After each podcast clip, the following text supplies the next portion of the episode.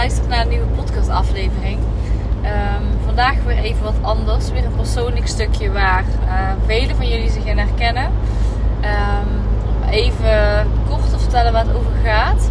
Um, nou, ik kom dus nu terug van mijn weekendopleiding. En het is pas half drie. En ik zou eigenlijk om vijf uur klaar zijn. Maar ik voelde vandaag was het even te veel voor mij. We hebben regressietherapie gehad dit weekend. En uh, voor als je niet weet wat regressie is. Uh, regressie uh, betekent dus eigenlijk het herbeleven van een oude situatie uit het verleden. En dat heb ik dus vandaag.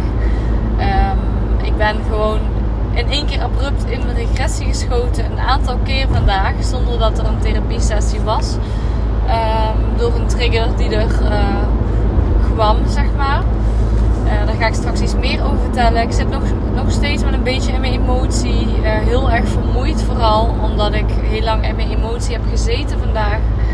Um, ook wel koppijn. Dus het kan zijn dat ik iets trager praat uh, dan Let normaal. op, stilstaand voertuig. Um, maar dat is niet erg. Het kan zijn dat ik wat anders praat dan dat je van mij gewend bent.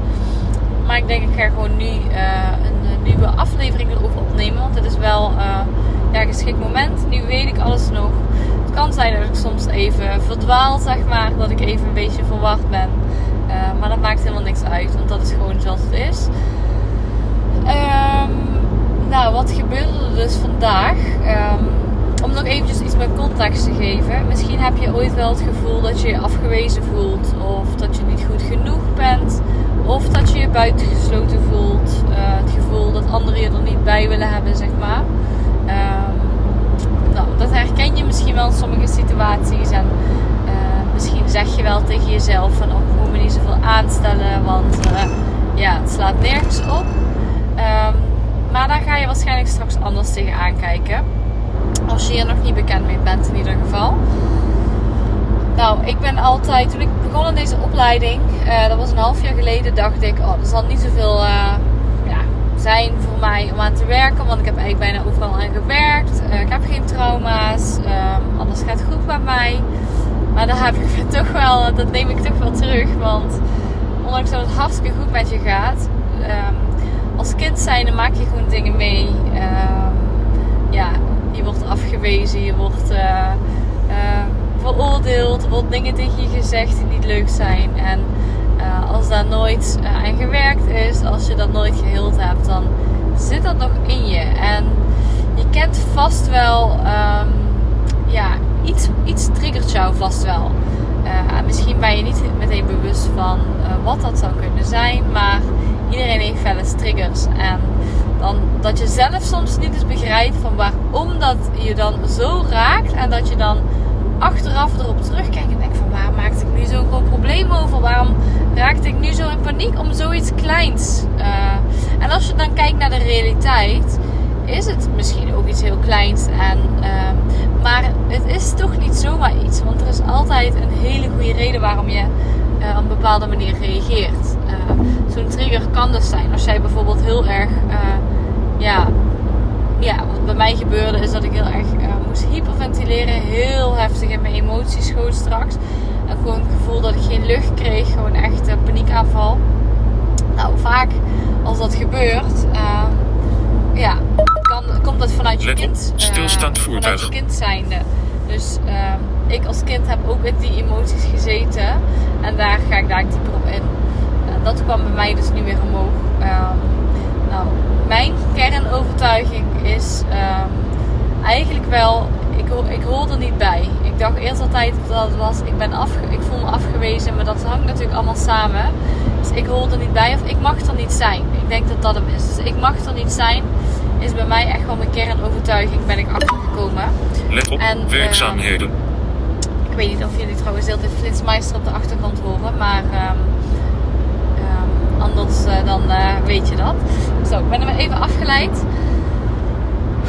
Even ademhalen. Um, nou, ik mag er niet zijn. En als ik heel erg vanuit mijn bewustzijn denk en heel erg relativeer, weet ik heel goed dat ik er wel mag zijn. En dat het echt niet zo is dat mensen, uh, dat niemand mij erbij wil hebben. En, maar toch heb ik momenten dat ik dat heel, heel, heel sterk voel. En dat ik me dan heel buitengesloten voel. Het gevoel dat niemand me erbij wil hebben. Het gevoel dat, ja, dat ik afgewezen word. Eh, en op dat moment, mijn strategie is dan gewoon echt terugtrekken. Heel erg op mezelf zijn. Ehm, ja, ik wil dat dan vermijden om nog meer pijn te voorkomen. Want ja, als jij weet dat er ergens gevaar is, dan ga je niet uh, recht naar dat gevaar toe. Uh, misschien zou je dat bewust kunnen doen, maar ja, onderbewustzijn die wil jou het liefst van het gevaar weghouden. En wat gebeurde er straks? Iets heel simpels zou je misschien wel kunnen denken, maar um, er was iemand in mijn klas die dus tegen mij zei: Demi, kan ik jou straks even spreken? Echt iets heel onschuldigs, maar dat ging dus niet meteen, want de les begon. En ik zat wel aan mijn hoofd te vragen, want die onwetendheid, daar uh, kan ik me dan wel druk over maken. Van uh, wat is er aan de hand? Uh, waarover zou hij mij willen spreken? Heb ik iets niet goed gedaan? ja, ondanks dat ik bewust was dat ik alleen maar de negatieve kant ging bekijken, toch gebeurde het. Um, en dan kon ik wel heel bewust gaan zeggen van, ja, misschien gaat het over iets wat ik wel heb goed gedaan, maar ik voelde gewoon heel erg, het was gewoon over iets wat niet zo leuk zou zijn. Dus ik maakte me daar helemaal druk om. Van wat heb ik nu gedaan? Heb ik weer iets stoms gedaan? Nou, daar ben ik dus al heel kritisch op mezelf. Van weer iets stoms. Dat is die lading op. Omdat ik natuurlijk vroeger... Uh, nou, ik, ik ben best wel een lomp persoon. Of ja, zo zie ik mezelf. Maar er zijn ook anderen die mij zo zien. Daar is op zich niks mis mee. Want het kan soms ook heel grappig zijn. Maar het kan soms ook wel onhandig zijn. Dus ik ging me heel erg op zoek van wat heb ik nu weer gedaan. Uh, en heel erg bekritiseren. En um, toen was ik daar al aan het overdenken. En ook tegen mezelf aan het zeggen: Demi, laat dat los. Want je weet het niet. Uh, je kan er niet achter komen. Uh, wacht het maar gewoon even af. En toen moest ik even. Um, iedereen heeft dan een gesprekje op de opleiding. Ik zat net voor de pauze. had ik met de mentor een gesprekje. En toen was ik dus iets later in pauze dan de rest. Daardoor was bijna geen tijd meer voor dat gesprekje. Dus ik vraag van, waar wil je het over hebben?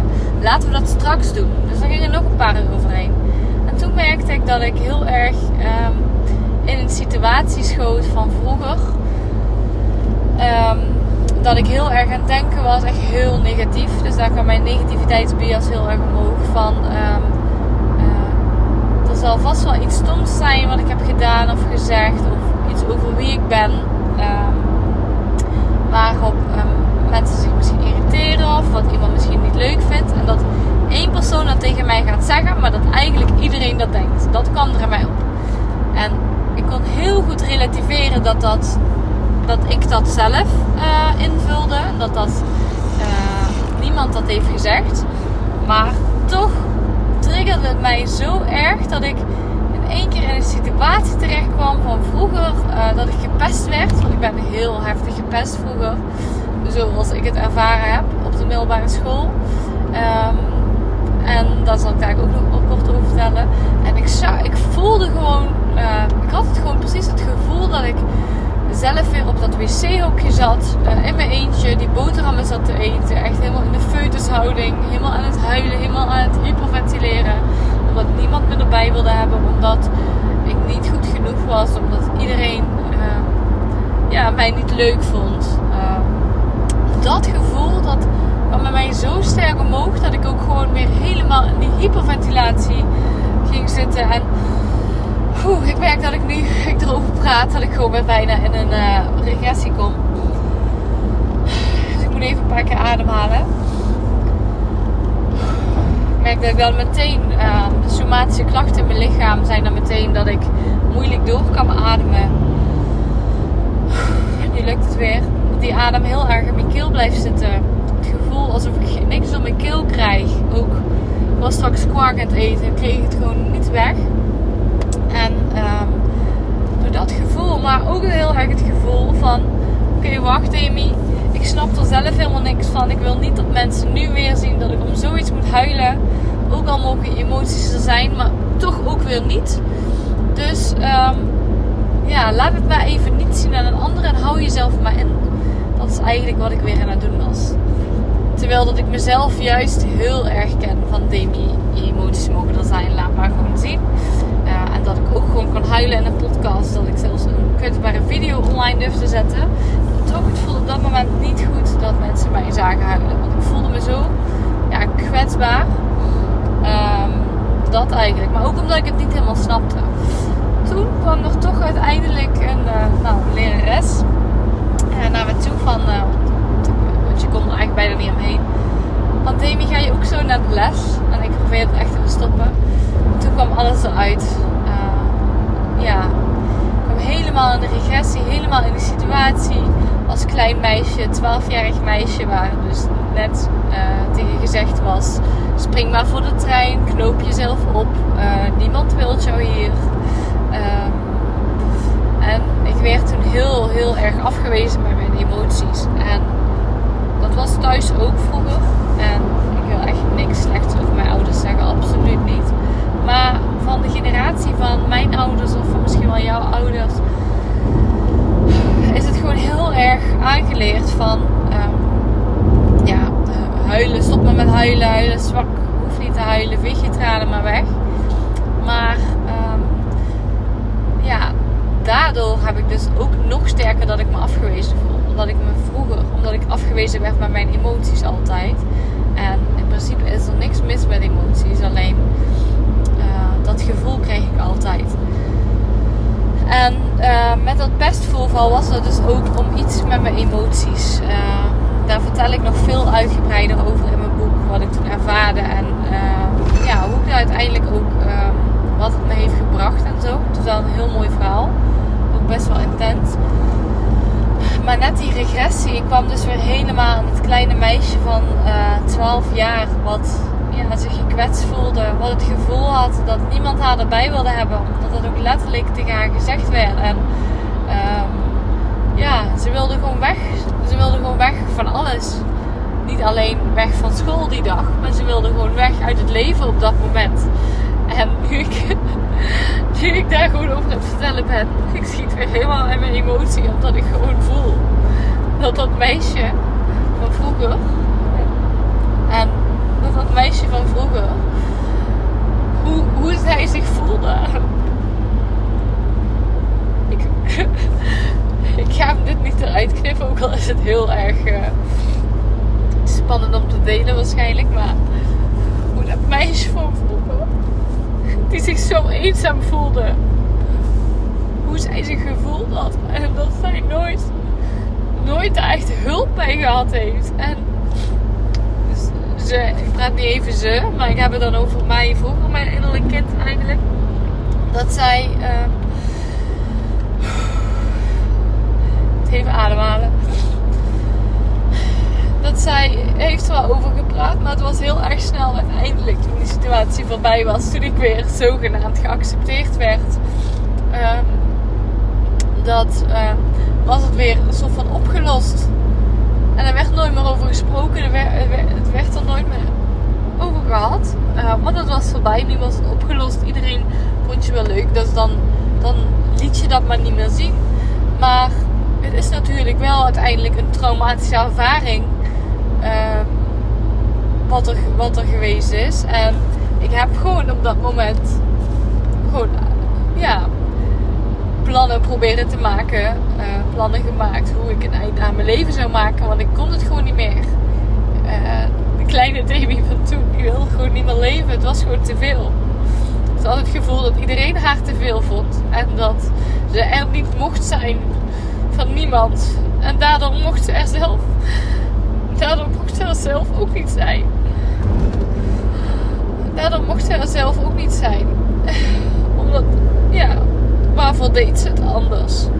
Iedereen wees ze af. Niemand vond dat leuk. Niemand wilde haar erbij hebben. Mensen, ja, kinderen zeiden zelfs uh, dat ze maar beste dood moest zijn.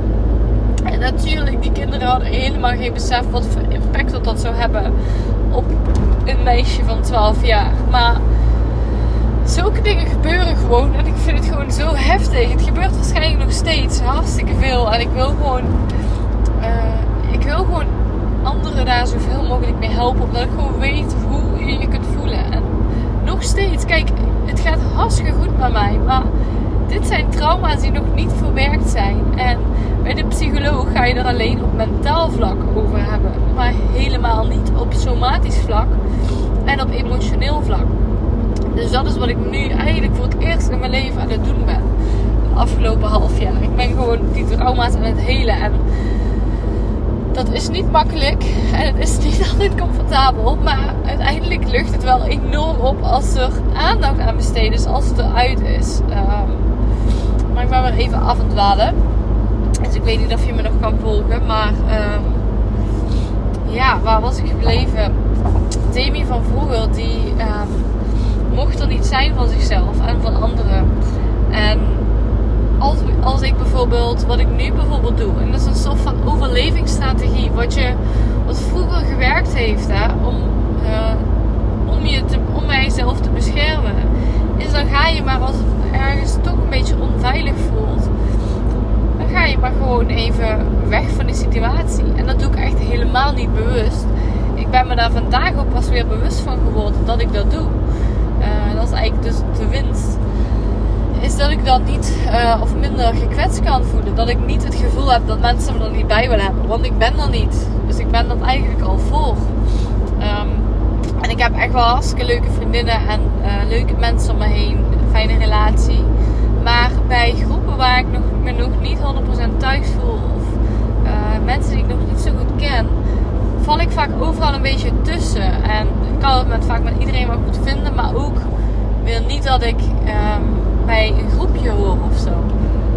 Dat is natuurlijk mijn perspectief, maar dat creëer ik ook zelf.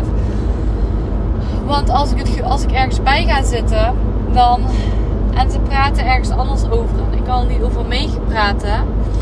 Ja, dan voel ik me onbewust al uh, alsof ik er niet bij hoor of zo. Daar heb ik niet altijd last van, maar soms doe, ik iets loms. Want zo ben ik nu soms eenmaal en dat is soms prima. Maar ook heel vaak dan kan ik wel eens uh, voor mijn gevoel te veel zijn. Aangezien ik best wel druk ben, ook soms best wel overenthousiast kan zijn. En uh, daar krijg ik ook heel vaak positieve dingen over te horen. Maar soms voelt het dan toch wel alsof je te veel bent. Uh, maar dat, dat is natuurlijk die koppeling vanuit vroeger. Omdat dat niet geheeld is. En um, ja, nu, nu vandaag voel ik me echt ontzettend onzeker. Echt ontzettend onzeker. Maar ik ben niet onzeker eh, over het algemeen. Ik zie mezelf over het algemeen nog steeds als zelfverzekerd. Maar ik kan echt zulke momenten hebben waar ik me echt, echt mega onzeker voel. En waar ik me echt heel erg kwetsbaar voel. En uh, het gevoel alsof ik er niet mag zijn. Het gevoel alsof niemand me leuk vindt. Het gevoel alsof ik niet belangrijk ben. En dat hoort er ook bij. En dat is oké. Uh, en dat is ook mijn doel. Um, maar we moeten dan een doel formuleren in de tegenwoordige tijd. En dat is altijd heel belangrijk. Um, want uh, ja, dan kun je het ook doorvoelen. Als je het plaatst in de toekomst, dan zal het ook daar altijd blijven. Dus, um, dus ik, ik heb een doel. En dat doel is, uh, ik mag er zijn. Dus dat ik echt het gevoel heb dat ik er mag zijn. Uh, en heel vaak heb ik het ook. Maar ook, ik heb ook momenten waar ik het niet heb, zoals vandaag. En ik heb er ook bewust voor gekozen uh, om vandaag weg te gaan bij de opleiding. Uh, eerder omdat mijn hoofd. Um, ik heb echt koppijn van het gejank allemaal. ik heb, uh, ben echt helemaal kapot van het gejank. Um, ja, dus dat. En naast natuurlijk dat, um, dat, dat de spontane regressie straks opkwam in de lesdag hebben we ook sessies gehad. Uh, korte regressiesessies waar dan ook weer daar aandacht aan besteed was. Dus uh, wat echt heel fijn is bij deze opleiding. Mijn overlevingsstrategie vind dat misschien iets minder fijn. Maar wat ik eigenlijk heel fijn vind aan deze opleiding is dat, dat je echt begrepen wordt. Want, uh, en dat je zelf ook heel veel inzichten krijgt. Want nu snap ik waarom ik zo geraakt werd door die trigger.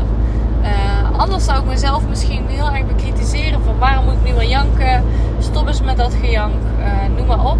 Maar nu begrijp ik dus, het is gewoon een kleine Demi van 12 jaar die extreem gepest is vroeger. Um, ja, zij heeft gewoon wat aandacht nodig. Zij wil gezien worden. Zij, ja, dat moet geheeld worden, dat stukje. En dat kan niet door het altijd maar blijven weg te stoppen. En dat wegstoppen, dat, dat doe ik ook echt totaal niet bewust. En als jij iets wegstopt, dan doe je dat vaak niet bewust. Maar dat is jouw overlevingsstrategie. Ehm, ja, het is gewoon een strategie die voor jou heeft gewerkt om kwetsbaar te kunnen zijn, om geen pijn te hebben. En zodra de pijn te dichtbij komt, dan ga je allemaal proberen nooddeuren te zoeken. Je gaat allemaal omweggetjes verzinnen om daar maar zo ver mogelijk van weg te blijven. En zoals ik al zeg, ook al wil je heel bewust wel naar die pijn toe, onbewust ga je daarvan weg. En ga er maar eens op letten hoe vaak je dat doet. Ehm, want het is natuurlijk ook heel moeilijk als iemand jou niet begrijpt. Kijk, mijn vriend, ik kan er hartstikke goed met hem communiceren, maar voordat ik aan deze opleiding begon, had ik deze kennis ook nog niet uh, zoals ik dit nu heb over de emoties en over de trauma's. Uh, dus ik kan met mijn vriend daarover praten en ik kan hem uitleggen. Maar je zal het nooit zo begrijpen dat dan als alle andere therapeuten op mijn opleiding, dan mijn opleiding zelf, dan de mensen die het zelf ervaren. Dus ik snap het dat jij um, je niet begrepen voelt soms. En dat het dan heel moeilijk is om te delen. En dat je het dan zelfs niet kunt delen. Maar daarom echt, therapie heeft echt mijn leven nu al zo veranderd. En nu vandaag klinkt het alleen maar gewoon KUT. Maar ik heb nu al vaker deze momenten gehad. Dat ik echt zo heftig in mijn emoties zat. Dat ik in regressie zat. En dat dit er allemaal uitkwam. En uh, het heeft me ook echt wel heel veel gebracht. En ik heb heel veel psychologen gehad. Uh, ik heb um, een soort van andere therapieën gehad. Maar echt deze therapie, sinds ik deze opleiding doe, is zo waardevol. Um, maar wat ik in ieder geval wil zeggen niet iedereen gaat jou begrijpen en dat is prima. Maar zoek hulp. Want echt, de trauma's die jij nog niet verwerkt hebben, die komen vroeg of laat boven. Of misschien zijn ze nu al aanwezig uh, in de trigger. Zonder dat jij je echt er bewust van bent. Dus je hebt er wel last van. Maar je hebt eigenlijk geen idee hoe diep het eigenlijk wel niet zit. En vroeg of laat komt het echt sowieso eruit. Uh, dus ik denk dat het voor iedereen, iedereen goed is om in therapie te gaan. Echt 100%. Ik dacht dat bij mij niks was om aan te werken, want alles was al besproken en verwerkt. Maar nou, er komen zo ontzettend veel dingen naar boven en het is echt niet normaal. De ene kant vind ik het heel fijn, maar nu aan de andere kant, ik vind het ook fijn dat ik nu even wegkom, zodat ik mezelf eruit kan halen. Uh, ja, want uiteindelijk is het ook gewoon een keer klaar. En uh, heeft het niet per se altijd zin om er door te gaan. Maar, nog even heel kort we gaan dus, uh, we hebben dus nu vandaag geleerd, uh, van alles geleerd over regressietherapie. En dat is dus onder andere dit, die herbeleving, maar ook hoe je iemand daar dan inbrengt. En uh, ja, dit is dus echt inzichtgevende therapie. Dus je gaat echt heel erg begrijpen waarom. maar het kan bijvoorbeeld ook zijn als je maagpijn hebt, dat jij gewoon niet weet waar het vandaan komt. Kan het gewoon zijn dat het iets is van een trauma wat daar opgeslagen is. En je onderbewustzijn kent helemaal het verschil niet of het echt iets is of niet. Um, of hoofdpijn. Of, maar het kan bijvoorbeeld ook zijn inderdaad een gedachte uh, die er gewoon zo aanwezig is en je snapt het maar niet. Dan zou regressietherapie echt heel goed weer kunnen werken. Um, maar ja, dus mocht je daar meer over willen weten. Ik ben bezig met proefcliënten. Waar ik dus vier sessies mee heb voor een traject mocht je ook proefcliënt willen zijn, dus echt een hele lage prijs. Uh, in principe zijn mijn proefcliënten al vol, maar als je een interessante casus hebt of uh, en ja, dan laat het me even weten, stuur me een berichtje en dan uh, kunnen we kijken of we wellicht samen kunnen werken. Uh, let wel op, want elk lesjaar gaan de prijzen van mijn proefcliënten omhoog, omdat ehm, ja, het is best wel intensief een sessie. Een sessie kan meestal anderhalf tot twee uur. Of zeg anderhalf uur. Maar een regressiesessie, als ik dat straks echt goed doe, dan is het ongeveer 2,5 uur. Dus uh, ja, dus die prijs waarvoor je het nu krijgt, zul je het echt nooit meer krijgen. Uh, maar dat even terzijde. Uh, ja, een hele heftige dag. Ik ben even nog door de war. Ehm, maar ja, als jij hier dingen uit herkent, ja, stuur me vooral een berichtje. Ik zou het echt heel erg leuk vinden. Ehm, ik zal niks delen online als jij dat niet wilt. En ik zal, als ik iets deel, doe ik het altijd anoniem. Ehm, dus dat. Ik zou het super leuk vinden als je even aan je terugkoppelt. Wat je in hierin herkent. Wat je eruit hebt kunnen halen. Plus, wat ik ook echt heel graag wil doen. Ehm, als jij je kwetsbaar op durft te stellen. Om samen met jou een podcast op te nemen. Uh, en dat we daar samen ja, in de podcast over gaan hebben. Dus lijkt je dat leuk of misschien wel spannend? Uh, dat mag ook, dat is niet erg. Dan kunnen we het er alsnog over hebben. Uh, en dan kun je later nog een besluit maken of je dat wilt of niet. Ik wens je in ieder geval een hele fijne dag. En ik wens je heel veel liefde toe. En uh, ja, maak er het mooiste van. En zorg goed voor jezelf. Dat wil ik je nog meegeven. Oh, en laatste dingetje. Um, ik zou het echt super erg uh, waarderen als je deze podcast in ieder geval 5 sterren zou willen geven. Dat is echt heel simpel. Je hoeft alleen de 5 sterretjes op Spotify aan te klikken. En dan heb je al 5 sterren. Uh, een reactie zou willen achterlaten. Of in ieder geval zou willen delen op je socials en mij taggen. Uh, want zo kan ik nog meer vrouwen bereiken. En uh, ja, het is maar een kleine moeite. Maar het betekent echt ontzettend veel voor mij. Ik wens je nog een fijne dag. Liefst James.